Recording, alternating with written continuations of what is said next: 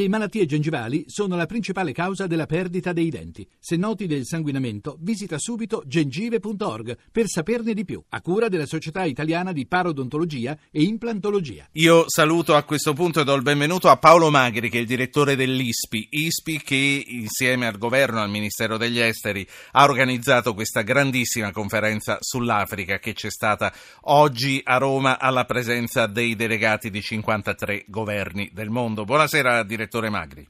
Eh, buonasera, buonasera a tutti. Io eh, a questo punto eh, sta per arrivare il TG1, comunque non è ancora il momento, la interromperò, tanto qui funziona così. Allora, eh, qui si parte dal concetto dell'aiutiamoli a casa loro, un concetto che ci siamo ripetuti tantissime volte e i nostri ascoltatori ci ripropongono ogni volta che telefonano quando si parla del flusso crescente e inarrestabile di chi fugge dall'Africa per cercare una vita migliore o anche semplicemente la sopravvivenza. E c'è questa cosa importante importante che dopo il summit di Vienna sulla Libia, dove l'Italia è stata in prima fila, anche oggi l'Italia ritorna a essere in prima fila col Migration Compact, cioè con questo patto che già ha proposto l'Europa e che, salvo la Germania, è piaciuto quasi a tutti. Lei eh, che, cosa, che cosa ne pensa? Quali prospettive prevede e quali sono i numeri dell'Africa, Magri?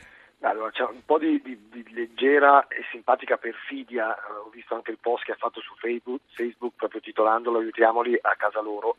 leggera perfidia perché ricordiamo che Aiutiamoli a casa loro era lo slogan eh, di un partito politico italiano eh, che diceva mh, respingiamoli e al limite aiutiamoli a casa loro.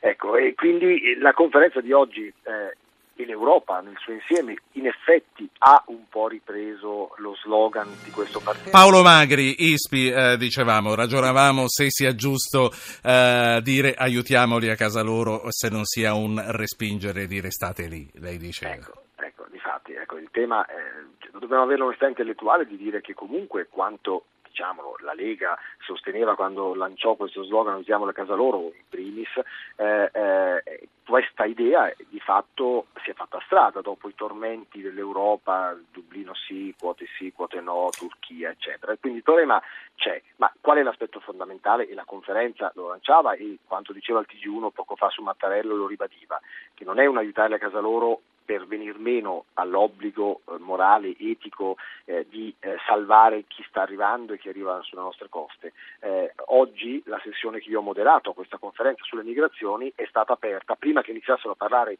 17 ministri abbiamo trasmesso il filmato della Guardia Costiera eh, che, che, dimostra lo, l'atti, l'attività di salvataggio come stiamo facendo. Quindi aiutiamole a casa loro è la linea strategica di lungo periodo sicuramente perché se non si aiutano a casa loro no, ci saranno dei flussi flussi ingestibili, ma nel frattempo non si può, eh, si può sottrarre al diritto di aiutare.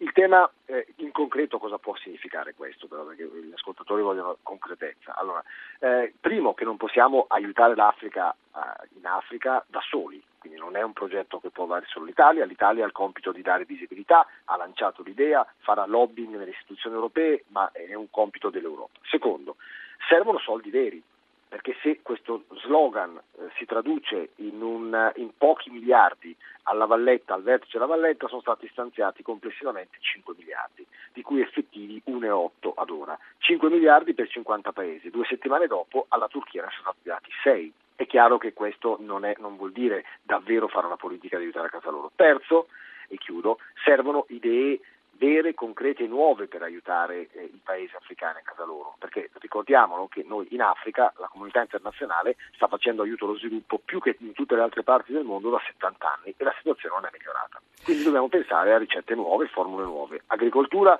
punto numero uno, energia diffusa al punto numero due e eh, sviluppo di microimprenditorialità. Queste sono le linee che sono emerse oggi.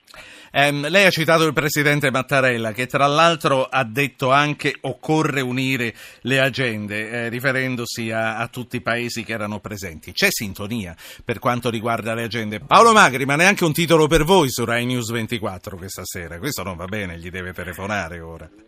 Eh, adesso appena ho finito do, un colpo di telefono a, a Di Bella perché hanno seguito moltissimo oggi la, no la certo infatti alla, alla sua sì. domanda allora, dice, c'è, ma c'è solidarietà fra i paesi? C'è un condivisione di un'agenda comune? Siamo proprio sul tema migrazioni eh, noi lo, lo, raccontiamo come una sorta di conflitto di interessi, perché da un lato ci sono, per come li raccontiamo noi, dei paesi africani che hanno tutto l'interesse a mandare fuori un po' di persone che poi mandano rimesse a casa e aiutano l'economia, mentre noi viviamo eh, il, il, dramma degli sbarchi e quindi siamo disposti a, a dare dei soldi perché ciò, perché ciò non avvenga.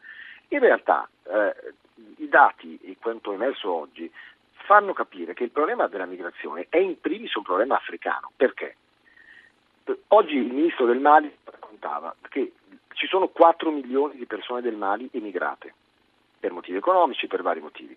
3 milioni e mezzo di queste persone sono rimaste in Africa, cioè sono diventate eh, emigranti in altri paesi africani e che stanno vivendo un problema simile a quello dell'Italia e dell'Europa. E questo dato del Mali non è solo del Mali, il 60% delle persone che in Africa abbandona il proprio paese rimane in altri paesi africani, ingrossando le megalopoli, le città, creando problemi di, a paesi poveri di fre, presenze forti. E chi non ha problemi di ar- essere un paese d'arrivo come il Niger, ha invece un problema di essere un paese di transito, cioè migliaia di persone che passano e che, come in Grecia o come anche nel nostro paese, creano altri tipi di problemi. Quindi trovare una soluzione condivisa attorno al concetto di sviluppo, delle frontiere controllate, è un problema non solo nostro nei confronti dell'Africa, è soprattutto un problema africano. E quindi oggi su questo tema c'era una grandissima consonanza. Certo. Faccio parlare un ascoltatore ricordando il numero per intervenire su questo e sui prossimi argomenti. 335 699 2949. Ruben, eccoci, buonasera. Buonasera signor To. Senta, io volevo sapere una cosa, eh, nel senso che lungo la costa, Mauritania, Senegal e così via, so che ci sono eh, signor Ruben, si sente malissimo, anzi io non riesco a capire quello che dice. Può eh, provare magari a, ad allontanare la bocca dalla cornetta? Non lo so perché si sente Vediamo così. un po', così? Molto meglio. Perché purtroppo ho abbassato la Vai. radio e non so. Vada. Dicevo, lungo la costa della Mauritania, Senegal e così via, ci sono decine e decine, centinaia di navi abbandonate, petroliere e così via che vengono lasciate lì perché eventualmente eh, smantellarle costa di più. E tutto questo viene permesso. Allora io so che se lascio la mia vecchia auto per strada, prima o poi qualcuno viene e mi dice questa è la tua auto, sì. invece con queste navi non si riesce a fare e diventa lì che il certo. cimitero delle Quindi navi. questo per arrivare a dire che cosa, signor Ruben?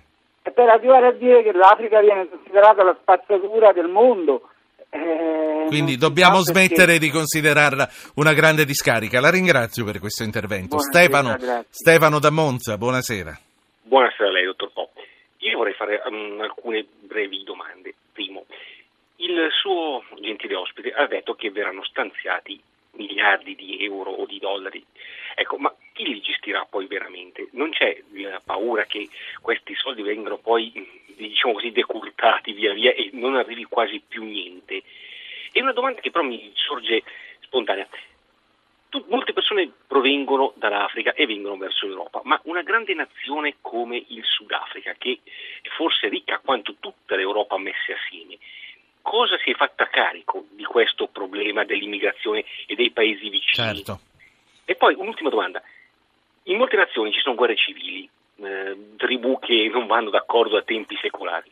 Se noi aiutiamo queste nazioni ma non risolviamo alla radice il problema, cosa succederà tra 4, 5, 10 anni? Belle domande, grazie Stefano. Io eh, chiedo a Magri di arrivare a una conclusione rispondendo alle tre questioni importanti che ci ha proposto Stefano. Sì, sono tre ottime domande. La prima, non c'è il rischio che questi soldi vengano persi.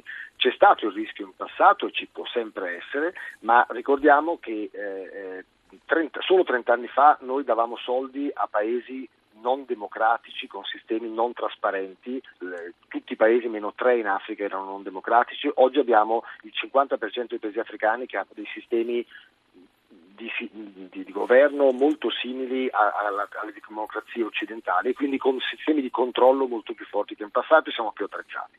Sudafrica, in Sudafrica perché non si fa carico? In Sudafrica si fa carico. In Sudafrica, è, quando parlavo prima del 60% di persone africane che si muovono e rimangono in altri paesi africani, il Sudafrica è uno dei paesi principali di destinazione, per un motivo semplice, è uno dei paesi con un'economia più avanzata nonostante la crisi di questo periodo. La questione delle guerre civili, certo, eh, l'Africa, guerre e guerre civili in generale, di dei, dei, 27 conflitti che ci sono in questo momento nel mondo, la metà sono ancora in Africa e questo è un problema serissimo perché non si può fare aiuto dove c'è conflitto e dove c'è conflitto la gente migra e se ne va e scappa. E, sì. e, su questo uno dei temi di oggi, uno dei temi di oggi in questa agenda multifunzionale della conferenza di oggi era proprio quello della sicurezza. Non ha senso certo. fare sviluppo senza sicurezza, non c'è sicurezza senza sviluppo. Ecco, due risposte telegrafiche e poi la saluto. Anzi, intanto do il benvenuto anche al prossimo ospite, che è Vannino Chiti. Senatore, buonasera. Buonasera. Con lei voglio parlare dei laici e dei cattolici in politica, una cosa parecchio intrigante, ma voglio finire prima di parlare d'Africa con Paolo Magri e anche, e anche di Italia. Magri, prima Vienna, oggi l'Africa è in arrivo, c'è un seggio non permanente al Consiglio di sicurezza dell'ONU. Quali chance abbiamo noi italiani? Ah, sa, queste cose si celebrano quando avvengono e non, si, non prima. Eh, noi abbiamo buone chance perché eh, abbiamo, siamo già stati, abbiamo una constituency, insomma, una serie di paesi che hanno vicinanza con noi. Oggi abbiamo colto, non sono dichiarazioni impegnative, fra i vari ministri presenti un atteggiamento molto positivo anche per questo ruolo un po' di, di apripista su alcuni temi che stiamo giocando. Direi sarei positivamente sì. tranquillo, ma non c'è mai la certezza. Ultima cosa, c'è una buona notizia oggi che arriva dall'Africa, dalla Nigeria e che fra un attimo sentiremo in apertura eh, sul telegiornale di Al Jazeera. Una delle ragazze, 200 rapite eh, più di due anni fa da Boko Haram in Nigeria, è stata trovata viva. È una speranza che anche la maggior parte delle altre sia ancora in, viva, sia ancora in vita per le informazioni che si hanno, Magri. Dobbiamo tenere alta questa speranza, ovviamente, eh, nel contempo ricordare che quando noi parliamo del terrorismo, ci preoccupiamo del terrorismo, la Nigeria è il secondo paese al mondo dove si muove, muore maggiormente per terrorismo. E stiamo parlando di un paese che fra 25 anni avrà una popolazione identica a quella dell'intera Europa. Grazie, grazie a Paolo Magri, direttore dell'ISPI, che oggi ha organizzato insieme con il governo la conferenza mondiale sugli aiuti all'Africa.